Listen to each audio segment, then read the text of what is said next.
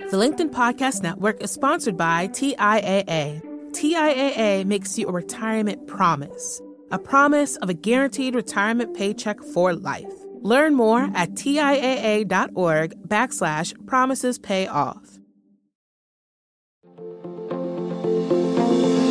Hello, my friends, and welcome to another exciting episode of Negotiate Anything. This show is produced by the American Negotiation Institute, and with over 5 million downloads and listeners in over 180 countries, listeners just like you have made this the number one negotiation podcast in the world. Hi, my name is Kwame Christian, and I am the founder and CEO of the American Negotiation Institute. Here at ANI, we believe that the best things in life are on the other side of difficult conversations, and we are passionate about providing you with the best content that will help you to make your difficult conversations easier, both at work and at home. Lastly, I want to remind you that we offer consulting and conduct trainings, both virtually and in person, all around the world. Our focus is in three main areas. First, negotiation and conflict resolution. Second, leadership. And lastly, diversity, equity, and inclusion. Check the link in the description below to learn more about how we could work with you and your team. And now, without further ado, let's jump into the interview.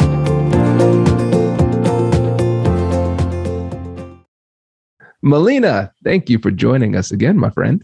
Absolutely. Always, always, always delighted to chat with you and honored to be a guest on the show again. Yes, likewise. So, listen, actually, before we go into the typical spiel, we need to send this episode to uh to our buddy Brian Ahearn because I think he's been on the show three times and you have too. So this is this is a little competition that's happening. I love it.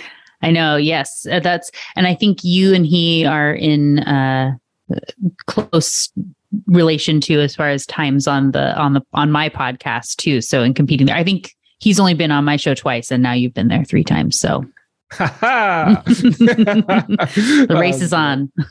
I love it. Well, cool. So for those who don't remember you, um, can you uh, tell them about yourself and what you do? Yeah. So I'm Melina Palmer.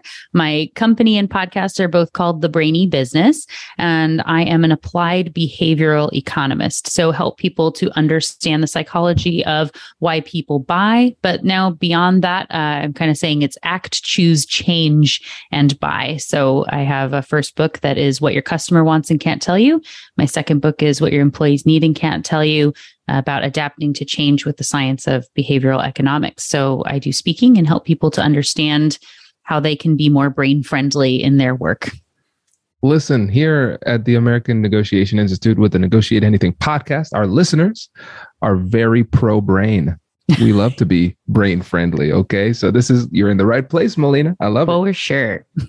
yeah. So everybody, um, I know this, that was a soft shout out, but I'm going to be a little bit more, uh, you know, bold on my, on behalf of my friend here. So Melina has a new book coming out. All right. And I want you all to support it. There's a link in the description. So make sure you check this out. And that's what this whole episode is about. Just really exploring some of the, the brainy goodness that is in there and um, really making it enticing for you all to, to get out there and buy it. So Melina, tell us about this newest book. Yeah. So this book was one so uh, it's what your employees need and can't tell you like i said and it really is all about understanding the brain and how it really reacts to change and talking about bias uh, we just spoke yesterday kwame you know right where i was interviewing you about your new book for my show and I was talking about how uh, in the book I talk about how there's a bias about biases, but we we can't be unbiased. So understanding how the brain makes decisions and being able to navigate those waters more effectively to know where you can leverage those biases to be helpful for you, um, or where you need to sidestep st- some and have some of that awareness is really what the book is about. It's about helping people to better lead others through change, whether they're people who report to you on a team, or arguably even more difficult if you're having to influence people who don't report to you. So they have no incentive to do what it is that you want, which is a lot more difficult and often more important when we're trying to have that influence in our organizations. Yeah, absolutely. This is really great. And now for the for the person who's out there in the workforce, why write this book now? Well and it, i felt this was so important that i started writing this book when i had a three month old at home.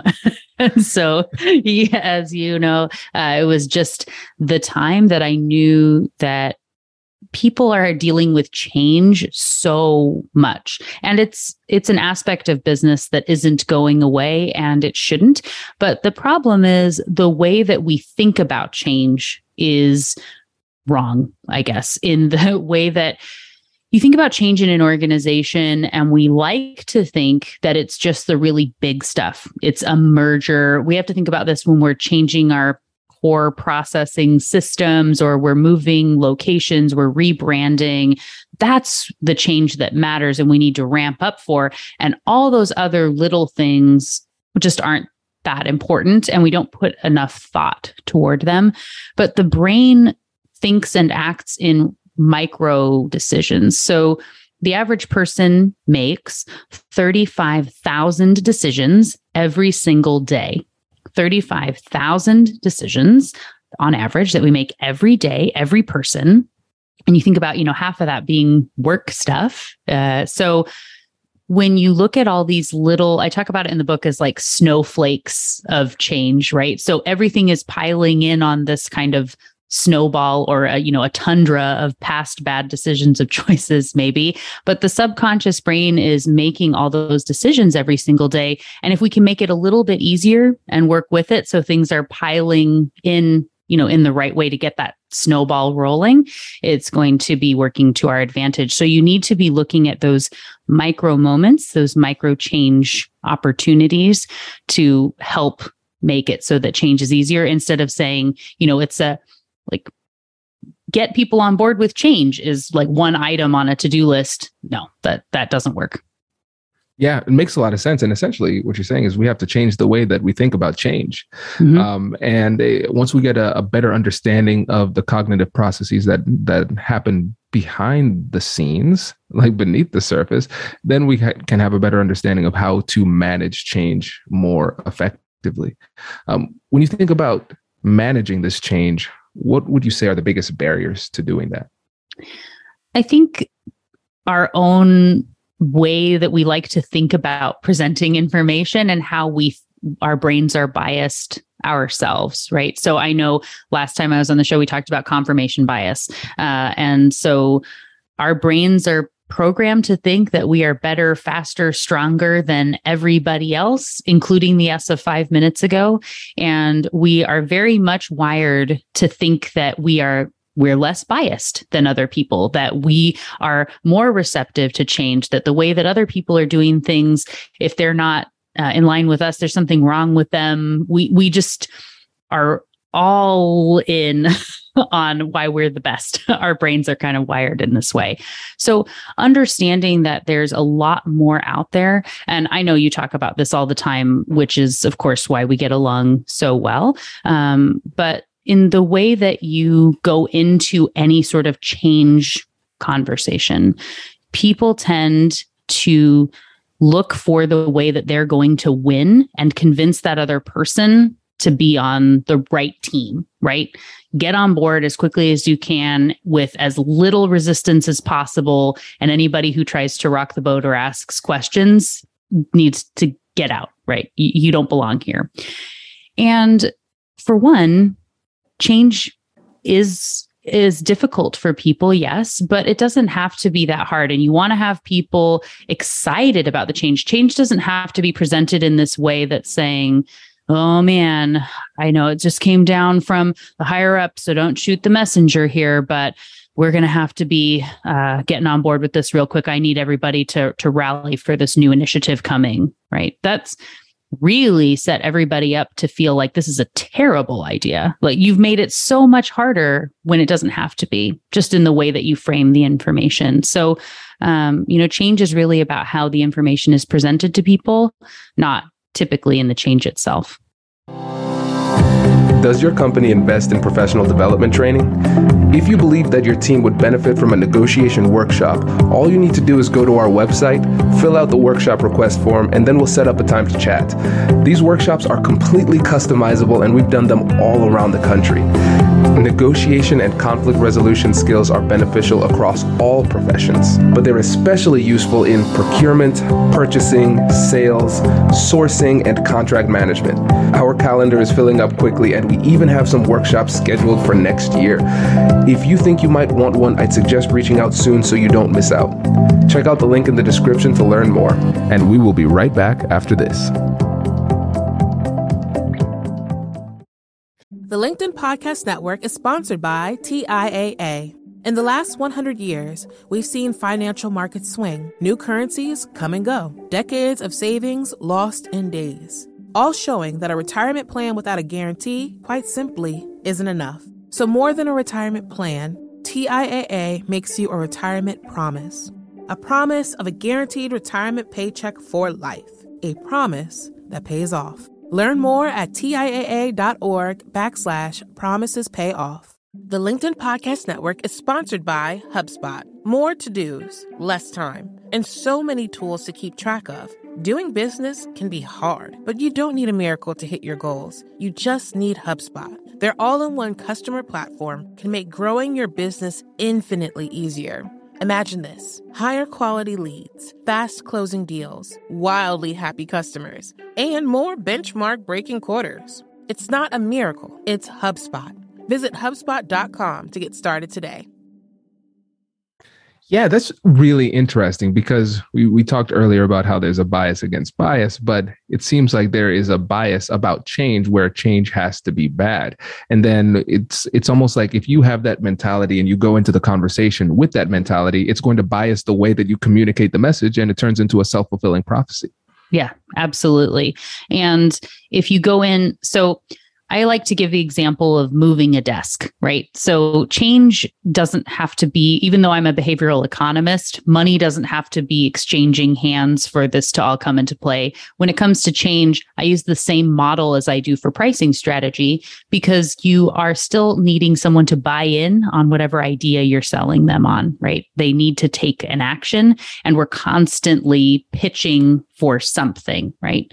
Um, and so in that process, though, if you are saying, you know, for moving the desk, you say, okay, I know you've just gotten settled in here and you really love where where you are and I know you've got a window and these good opportunities, but can you possibly, you know, get on board with we're going to have to rally and make this happen and it feels like that you're empathizing when you do that, right? Like I'm I'm getting on their level and showing that I get that this is hard but it just it doesn't have to be this way, right? Where if instead you can present that information and say, hey, we have this opportunity to move to another area of the building. I've already scoped that out. And based on the conversations that we've had over the years, I know that a great window is ideal for you. So I've scoped out this spot. I've already, I'm ready to talk to facilities. But before I pull the trigger, wanted to make sure that this is what you're uh, that I'm meeting what you would be interested in having. Can you see yourself, or you know, what would make you most excited about working in this new space? So it's very important in how you frame that. We're not talking about where they are. We're not talking about what they're giving up. Saying, I've been paying attention over time and taken this into consideration when I found this opportunity. Is there anything I'm missing? Please let me know because we have an option here. And how would you like what would make you most excited in this new space? How can you see yourself being excited about this new opportunity? Is framing the brain for having some loss aversion and endowment effect working for you in the new space instead of lamenting over whatever it is that they're giving up this is so good. So, listeners, what I'm going to do is I'm going to pl- pretend like I'm a sports commentator. What we're going to do real quick is we're going to rewind and we're going to w- do this in slow motion because Melina just dropped some bombs. There were a lot of nuances there that we might have missed. So, one thing that you did when you gave the example of how not to ask is that you, it sounded like a concession already. It sounded like you were losing already. Either the voice, like you said, you were empathizing or sympathizing, and you were almost like bracing for impact as you said that And so it's you're triggering the other person saying they're saying to themselves, um, Melina is clearly signaling that something's very wrong. and so that's where their mind is going. And so just understanding the tone and the delivery, that by itself is persuasive. And then when I think back to a another um, classic book, Thinking Fast and Slow, we talk about essentially attention can be like a spotlight. And so when we are asking questions, what we're doing is we are guiding their attentional spotlight to focus on different things. And so you asked a really great open ended question What would make you the most excited? And so what we're doing is we're guiding that attentional spotlight, and the answers that they've that they can give in that situation are focused on the positive. So you're starting that interaction with a positive momentum moving in the right direction um, versus the first example, which made me cringe. So I'm glad that you used that example. It's really good. Yeah, definitely. And like you said, there's lots of nuance in there. And within the book, I talk through there's so there's a part one is essentially understanding the brain a little bit better, things like the 35,000 decisions, many others talking about how the brain really works. So then understanding change and what management is about and all that. Part two is getting into some very specific work scenarios that are then looking at bias and at uh, some of the concepts of behavioral economics that can be leveraged uh, to overcome some of those. So, people saying things like, he always meets his goals, just do what he does. Like, talking about all the reasons why that is not a great approach to things. And also, you know, two weeks, we'll, or like three weeks, we'll have it in two, that sort of thing that we hear all the time. And it doesn't have to be this way. So, walking through nine of those scenarios that are broken into kind of a flow of a brain process, and then merging it together in my framework, which is called It's Not About the Cookie in the way that you present that information and bring it all together. And throughout the whole book, I mix in little what I call micro shift moments, little tiny things that you could go do something now to kind of get that little treat along the way, a little something that you can change that helps you get a little bit of success um, as you go. So, an example of one of those, because I expect that you might have been asking what would be coming, uh, would be think about have you ever, and for everyone who has this as part of their email signature, know that uh, no shame. It was a suggested thing, I think, for a long time from some of the phone companies. Uh, but there's the please excuse any typos sent from my phone thing that, that comes out there, right? So if we think about the message that this is actually sending to people, it's intended to be very generous and thoughtful and saying, Hey, like, sorry about this. But what you're actually saying is, Hey, I'm too busy and important to proofread my email before I sent it to you. That's your job. And forgive me for any mistakes I made. That's on you. so right. You are so right. and even if people can't articulate that they feel that way, it's in every single email. So my argument here becomes like one, everyone who has that, you know, hit pause right now, update that setting. You can change it. Let's get rid of that. If the email doesn't justify you going back and taking the time to proofread it, there's a question of if I even need to be sending it right now, right? Do I need to send this information? And is this the best way to be sending it? So my podcast always ends with me saying to be thoughtful. That's how I end my emails. That's my email signature. And really, one of the big tips in the book is looking at the communication that we send, being more thoughtful about why you're sending it, what you're trying to achieve, who you're sending it to, where they are, where you're looking for them to go, and being more thoughtful and intentional with the communication that you have so we can have less and it will be more effective. I love that. This is really, really good. And yes, I, I remember those email signatures, uh, highly problematic. But I'm, I'm glad that you are championing the uh, the cause uh, for good here. Yes. And I, I know when um when it comes to to writing books, this is your second book, right? And um I know when I was writing my books, there were times where I was kind of surprised at what I found either in the research or as I dug deeper into myself. Um, what were some of the biggest surprises for you as you were reading or writing this book? Yeah, one of the things that was a an article I found that just has stuck with me and it ended up it's at the very beginning of the book. So Gallup has an article, um, a study uh, that they were talking about how um, when you look across managers, and it's that 82%, I believe. Uh, so if I'm off on the exact number, my apologies, but I believe it's 82% of managers do not have a natural talent for the job. Yee over 80% of managers are not supposed are not meant to be managers as far and that's where people get promoted because they've been in a role for a long time. They deserve it. They've put in the effort whatever but they're just not naturally gifted in that way. Uh, what they also found is they say one in 10 people just in general has the talent to be a great manager. One in 10 and that another two out of 10 have the capacity to be trained to be a great manager based on the, these criteria of what they found from surveying hundreds of thousands, if not millions of people uh, to be able to determine what makes a great manager. So that means seven out of 10 will never be good. and that is making up over 80% of who are already managers. So that is important to note. But the advice that they gave within this particular article, which also was in the Harvard Business Review, is saying that good news is that most people don't manage more than 10 people. And if one in 10 has the natural talent to be a manager, the odds are that the right person for being the manager is already on the team. Yeah.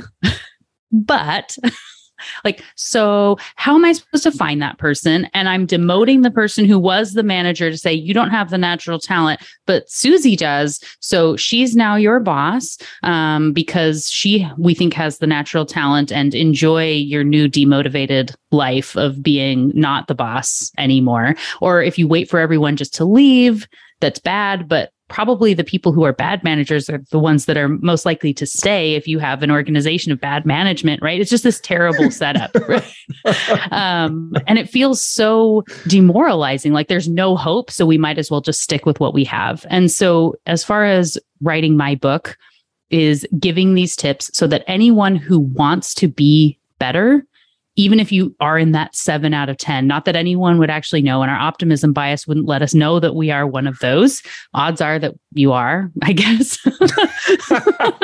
all of us, right? Um, then you're able to find some opportunity to understand the brain for both the way you present information and how people are receiving that information, how you communicate with others to be better at leading yourself and others. So I don't think that we have to be stuck to that stat anymore. And that's good because it's a pretty depressing one. Yeah, it is. It is, and it's funny as you explained it more and peeled back the the onion. It's it just got worse and worse. So um, right, um, yeah, it's so interesting. But again, it, it, I think it's really important for us to understand these things.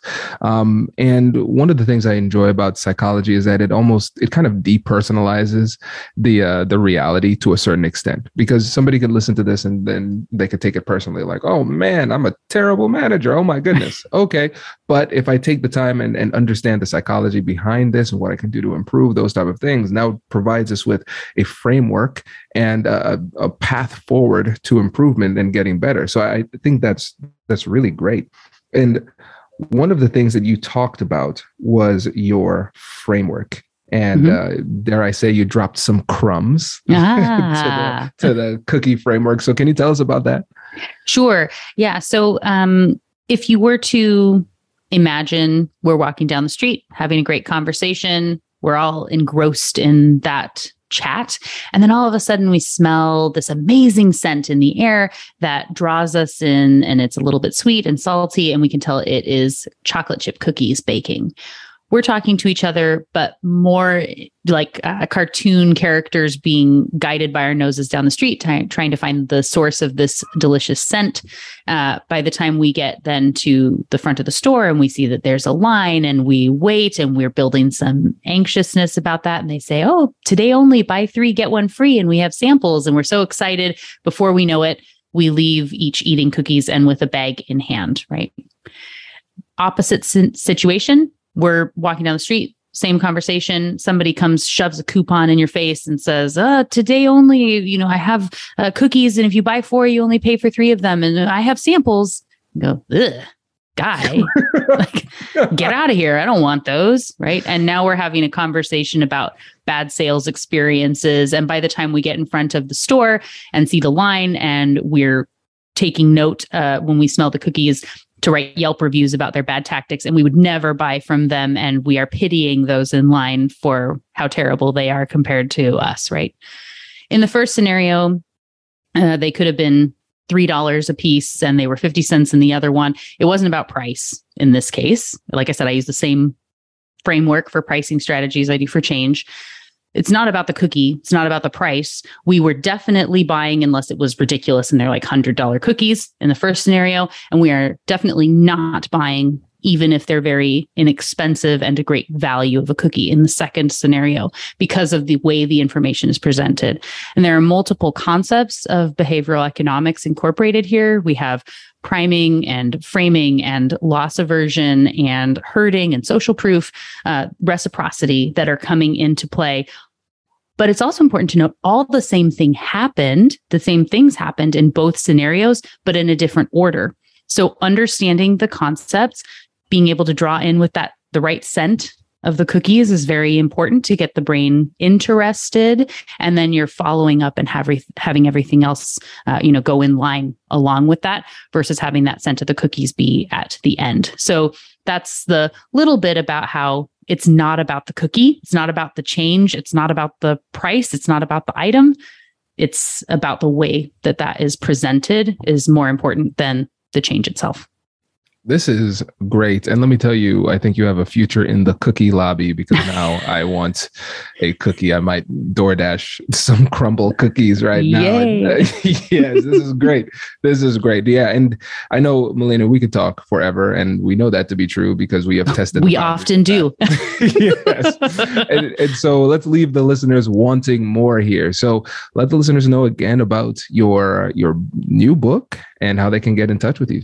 Absolutely. So, uh, the new book is What Your Employees Need and Can't Tell You. Uh, depending on when this comes out, it's already on pre sale. It has been for a while. So, definitely that, but it might be available as it comes out October 11th of 2022.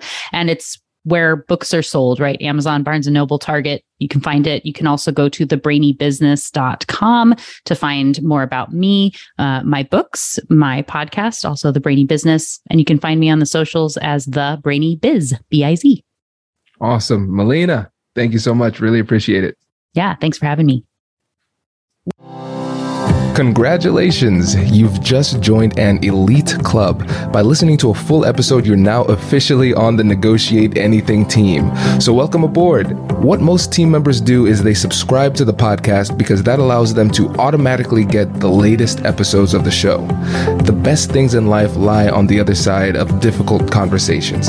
Keep learning, keep practicing, and keep getting better. Your relationships will improve, your career will soar, and you'll have the confidence you need to get get the most out of these crucial conversations. Again, thank you for joining the team. We're excited to have you, and I will see you in the next episode. I'll catch you later.